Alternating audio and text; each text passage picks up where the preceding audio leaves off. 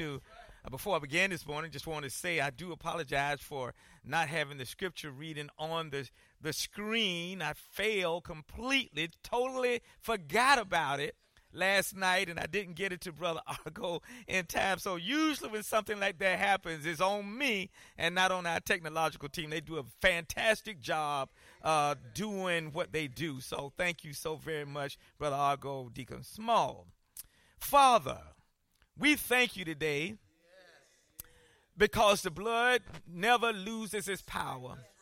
We thank you today because of the awesome privilege you've given us to worship you. We thank you today because of the awesome privilege you have given us to pray.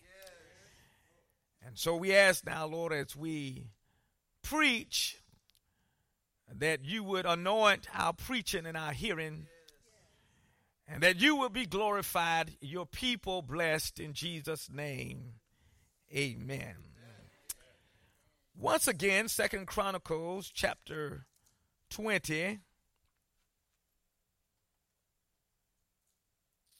verses 3 and 4. And Jehoshaphat feared and set himself to seek the Lord and proclaim a fast throughout all Judah. So Judah gathered together to ask help from the Lord, and from all the cities of Judah they came to seek the Lord. In keeping with the month of March being our prayer discipline month, I want to preach from the subject it's praying time. it's praying time. We live in a society where self sufficiency is the order of the day. Most of us have heard mottos, slogans, or sayings promoting the idea of rugged individualism, as well as the quote, I've got this mentality, end quote. Sayings such as, put on your big girl boots, pull yourself up by your own bootstraps, man up, take control, grab the bull by the horns. You've got the power, you've got the top, you've got the title, you are in charge. So do your thing and handle your business. Well, our text for today is a real case study of a man who was over his head in trouble and he knew it. He had an impressive title, he had power, he had authority, he had a public image, and he had a reputation to protect. Yet he sidestepped the pressure, the pull, and the propensity to travel the low road of pride and chose rather to take the high road of prayer. Jehoshaphat understood that it was praying time. The story begins in Second Chronicles verses 2 and 3 with the words, It happened after this, the people of Moab with the people of Ammon and others with them besides the Ammonites came to battle against Jehoshaphat. Then some came and told Jehoshaphat, saying, A great multitude is coming against you from beyond the sea, from Syria. They are in Hazazon Tamar, which is in Engedi. Now, mind you, the nation of Israel had divided. Where there had been 12 unified tribes, there were nine, now 10 tribes in the north called Israel and two tribes in the south called Judah. Needless to say, when they were together, when Israel was a unified country, they were much stronger than when they were apart. Besides, at this critical junction, Ahab, previous king of the northern kingdom, recently was killed recently in battle. The North, now facing their own problems, were useless to come to the aid of their brothers in the South. So here was Jehoshaphat and Judah facing a combined enemy whose sole purpose was to humiliate and eventually destroy them. And So the first three words of verse 3 captures the intensity of Ahab, of the king's crisis, of Jehoshaphat's crisis. Verse 3 begins, and Jehoshaphat feared. Now, there are times in life when we all face fearful situations. It can be a physical issue, an x ray, or doctor's report that is alarming. It can be a family matter, a son or a daughter who is going contrary to the ways in which they were raised. Perhaps they've turned their backs on everything you taught them about Jesus. They now have no interest in Christ or his church. Maybe it's a marital dilemma. The marriage you hoped would last a lifetime now seems to be falling apart. You've tried counseling, but it doesn't seem to be working. It could be a financial problem.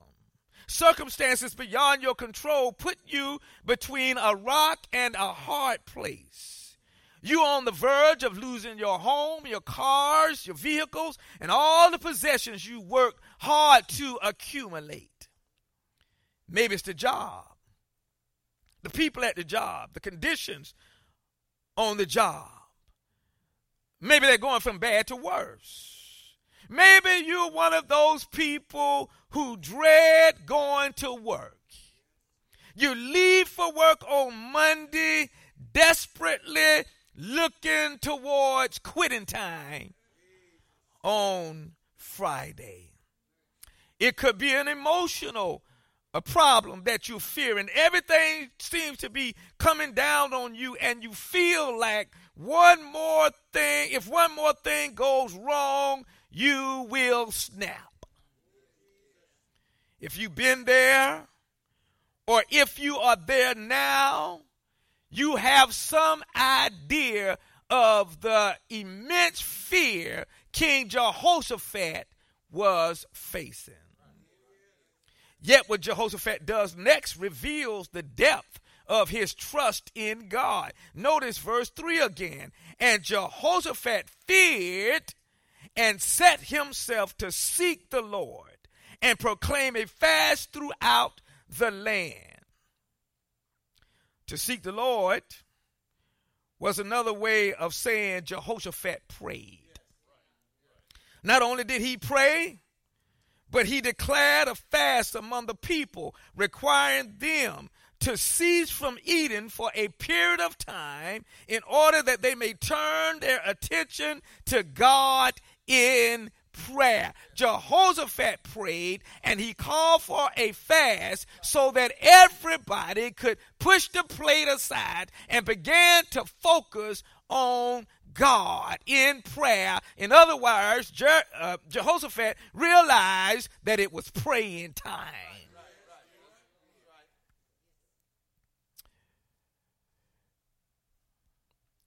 So it was in verse 4 Judah gathered together to ask help from God. And from all the cities of Judah, they came to seek the Lord. Listen, they postponed meals, came together as a unified group in order to pray. Believe it or not, there are some things, prayer one of them, that is more important than eating at times. Jehoshaphat models the first step on behalf of God's people in dealing with things that come against us. Jehoshaphat's model is the first thing is prayer. Now, I know that flies in the face of popular and public opinion, uh, opinion which says handle your own business take matters into your own hands. Drum up all the support you can. See how many people you can sway to take your side. Use your suave, your sophistication, your smoothness, your skill sets first. And then, if all else fails, then pray. But not Jehoshaphat. He resolved to pray first, to get God's perspective first, to find out what God wanted him to do first. So, how about you? When trouble rises, where do you turn first for help, for advice, for guidance, for counsel, for direction, and for support? Where do you turn first? You see, the reality is where we turn first is a good indicator, gauge, measurement, metric of who has dominant influence in our lives. It doesn't mean that other sources are not valid. It doesn't mean that other sources are not important. It simply means that where we turn first is usually the chief source of influence in our lives. So it was when King Jehoshaphat turned to God first instead of anyone else. It meant that his first priority for counsel came from God. And he, here's a footnote, and he was not ashamed to say so. Jehoshaphat was not embarrassed of his prayer life. He was not a closet prayer warrior. Jehoshaphat was not ashamed to say so. He was not embarrassed to say, It's prayer time. We need prayer. Look at verse 5. Then Jehoshaphat stood in the assembly of Judah and Jerusalem. He stood up where everybody could see him in the house of the Lord and before the court. The king stood boldly before the people and let them know that it is praying time. Here it is, y'all. Clearly written on the pages of biblical history. The king of Judah leading a prayer meeting.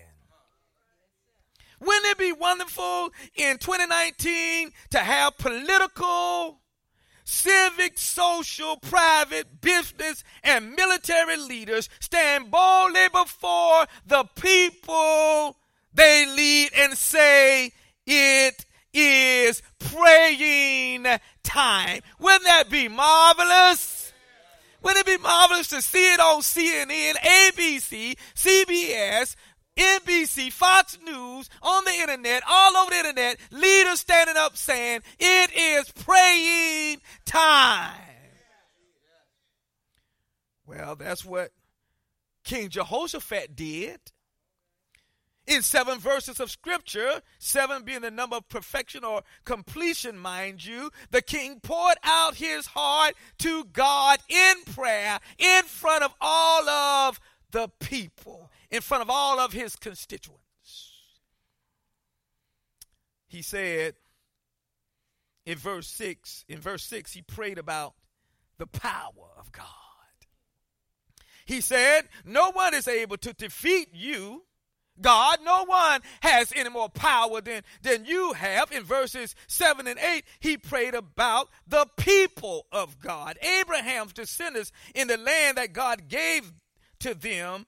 And as a result, they built a sanctuary in it for God's name. In verse 9, he prayed about the promise of God to hear God promised to hear and rescue and save his people who cry out before him. It's wonderful to pray back to God the promises that he has made to you. That's what Jehoshaphat does. He's praying back to God the promises of God to hear, to rescue, and to save his people who cry out to him. In verse 10, he prayed about the prerogative of God, saying, God, you would not allow Israel to destroy the people of Ammon, Moab, and Mount Seir when they came out of Egypt, but that's your prerogative. In verse 11, he prayed about the perplexity of God, saying, God, the very same people you would not allow Israel to destroy back in the day have now turned on us. God, that is perplexing to us how you would not allow us to destroy them. And now they have turned on him. Verse 11 captures the perplexity of God. Here they are rewarding us by coming to throw us out of your possession, which you have given to us. That was perplexing, and they prayed about it. Listen, it's all right to pray your perplexities to God, to say, God, I really don't understand this. Help me to see this. Help me to make sense out of this confusing situation.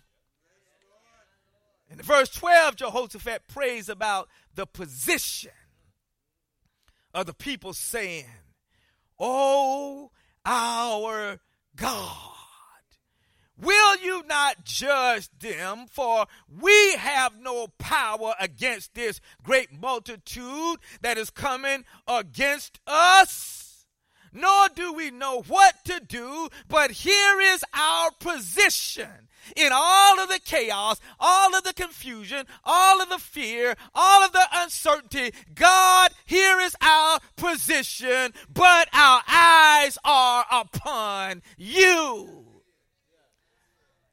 We ought to just pray our position back to God. God, we're in this dilemma. God, we're in this mess. God, we don't know how you're going to work it out, but we'll know you're going to work it out. So our eyes are upon you, God, not upon our government, not upon the military, not upon our financial wherewithal, but our eyes are upon you, not upon our bank accounts, not upon our social contacts and connections, but our eyes are literally faced and focused upon you. It's praying time. In other words, God, our position at this point is to leave the matter in your hands. Has anybody besides me been there? Have you ever been to the point where you have done all that you can do and say all that you can say and still no change in your situation? You've planted, you've watered, you've cultivated, and still there is no growth. And so you throw your hands up and say, God, I have done all I know to do. It's in your hands. And all I can do is watch and wait for you to work it out. Maybe you've been there. Maybe you're there now. That's where Jehoshaphat and the people of Judah were. Verse 13 states, Now all Judah with their little ones, their wives, and their children stood before the Lord. They were standing before God, looking to Him to come through, to help them, to bring relief, to deliver them from the seemingly hopeless situation they faced. In fact, their situation, if in fact, if their situation was on the six o'clock news, commentators, reporters would have said it's a done deal. It's curtain time. Lights out for Judah. Get the grave sites ready.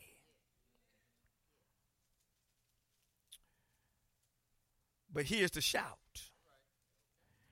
the king knew and the people knew that Jehovah God had the final say. Now, if you got any shout in you at all, that right there would bring it out.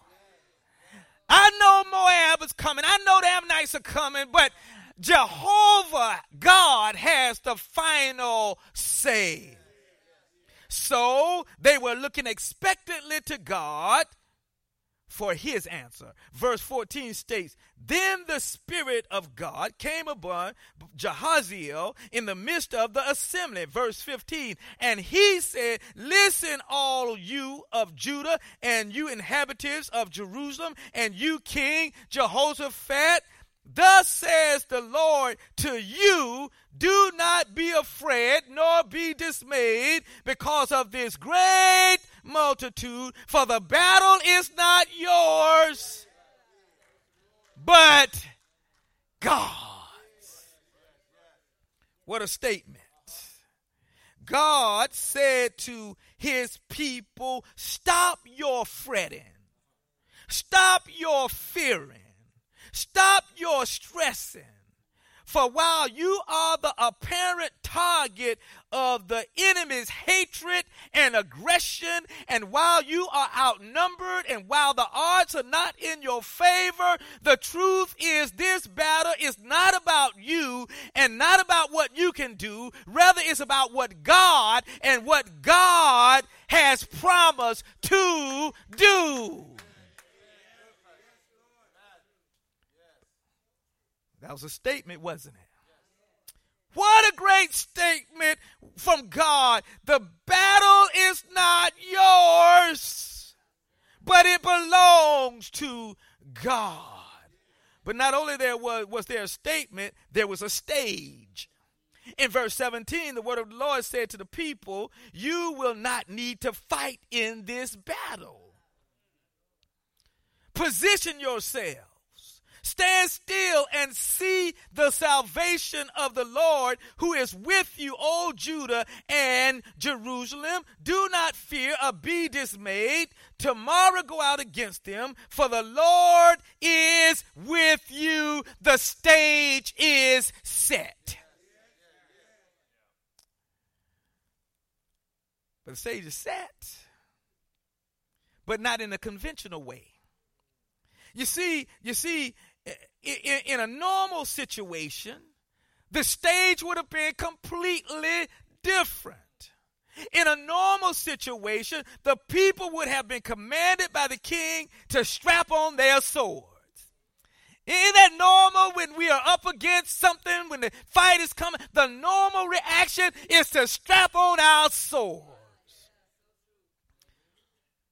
In a normal situation, the people would have been commanded by A king Jehoshaphat to strap on their swords, to, to stockpile their arrows, to put on their armor, to kiss their wives and children goodbye, then gather around the commanders for a pep talk on how they must be brave and fly the flag high and how they must fight and, and die if necessary for their country. But instead of weapons, Jehoshaphat called for worship. Instead of putting those sword, putting swords in their hands, Jehoshaphat called for songs in their hearts. Instead of placing commanders on the front line, Jehoshaphat put the choir in the forefront. Why? Because God does not always do normal. Sometimes God does abnormals. Sometimes God does new stuff. Sometimes God does out of the ordinary stuff. God does not always do mundane stuff. Sometimes God does radical things, revolutionary things, things that have people scratching their heads in amazement, wondering what just happened. Have you ever had those instances when God has done something great in your life, something wonderful in your life, and you're standing there baffled, scratching your head, wondering what just happened? You know what just happened. God did something abnormal. God does things that leaves people scratching their heads and amazing, meant wondering what just happened. Things like telling Moses and the children of Israel to cross the Red Sea. Things like instructing Noah to build an ark when it wasn't even raining. The people had never seen rain, didn't know what rain was. People were laughing and making fun of Noah, but Noah built the ark anyhow. Things like taking a poor Jewish girl named Hadassah and sending her to beauty school and then making her a queen in order to deliver her people. Things like turning a shepherd boy named David into the king of Israel. Things like turning water into wine and having the master of the feast say, You have saved the best for last. Things like sending his son Jesus to die on the cross to save us from our sins, buried in a barred tomb, then raised him up on the third day, Sunday morning, with all power in his hands. That's not always, God does not always do normal stuff. And as a church, we need to look for God to do things outside of the normal. You see, people often take credit for normal stuff, don't they? Ordinary stuff, everyday stuff. But abnormal things, supernatural things, uncommon things, when they happen, people began to take note and say only God could have done that. When I think about just a year or so ago, an airplane flew in the direction of this church doing worship instead of the plane crashing into the church, it fell only feet away from the church. Nobody can say that pastor did that. Nobody can say that the pastoral staff did that. Nobody can take credit for that. That was supernatural. Everybody said on the news all across the state that that, that was abnormal we understood that that was something that only God could have done, and we praised Him for it. So back in verse in the text verse 17 the stage is set for the people to see something only God can do. So first there's the statement, then there's the stage, next comes the strategy. Verse 21, and when he consulted with the people, he appointed those who should sing to the Lord and who should praise the beauty of holiness as they went out before the army and were saying, "Praise the Lord, for his mercy endures forever." And verses 22 and 23 recounts now when they began to sing and praise, the Lord set, get this, ambushes, plural, ambushes against the people of Ammon, Moab, and Mount Seir who had come out against Judah, and they were defeated.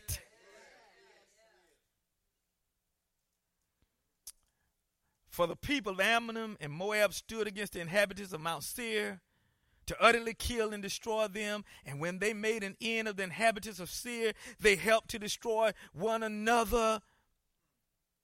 In other words, they destroyed each other. The enemies of Judah destroyed each other. Notice, Jehoshaphat and the men of Judah did not lay a finger on the enemy. God did it all just as he had promised, just as he promised he would. And verse 24 says that when Judah came to the place overlooking the wilderness, they looked toward the multitude, and there were dead bodies falling on the earth. No one escaped. There was a statement, there was a stage, there was a strategy, and there was success. And it all began with prayer. Because Jehoshaphat realized that it was praying time. And he prayed. Not one finger on the enemy. They were all destroyed. And it all began with prayer. So here's the takeaway. Here's, here's the big idea. Here's what you can take and post on your refrigerator this week. First, always remember to make prayer your top priority. Pray first. Hymnologists, the hymnologists uh, had it right when he wrote, What a friend we have in Jesus. All our sins and griefs to bear what a privilege to carry everything to God in prayer. Get this. Oh, what peace we often forfeit. Oh, what needless pains we bear. All because we do not carry everything to God in prayer. Pray, y'all. Pray much and pray big. Second, when you pray, don't always expect God to do normal stuff. In fact, when you pray, look for God to color outside the line, step outside the box. Look for God to answer your prayers in unusual ways, in radical ways, and in revolutionary ways. And then when the dealing is done, when the results are in, when people see something that only God could have done, God will get the glory. Third, never underestimate the power of prayer. Listen, we don't know how it works. We don't know all of the dynamics of how prayer works. You, you hit the light switch in the church, the, hit, the ushers hit the light switch. When I hit the light switch in the church at home, I don't know how it works. I don't understand all of the connections. All I know is that the lights come on.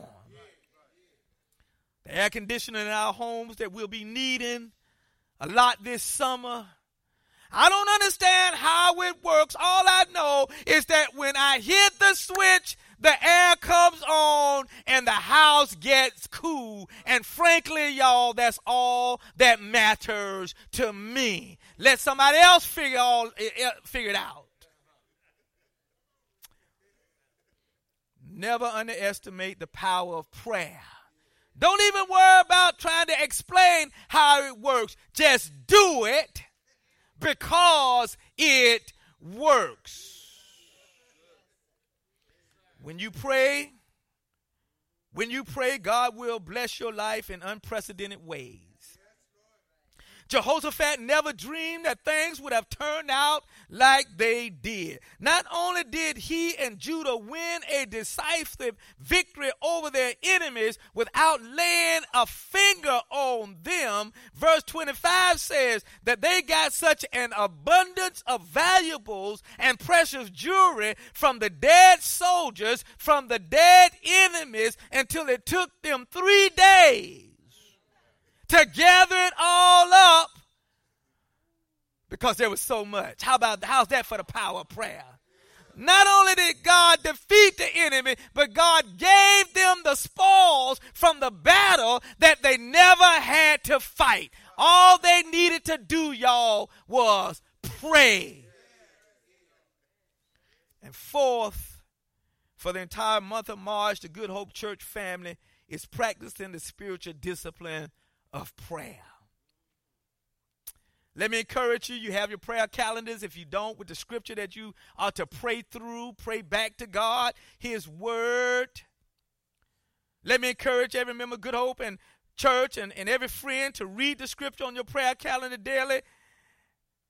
Pray the scripture back to God and watch God do great things, radical things, revolutionary things mountain moving things for you, your family, and your church, and then give God the glory.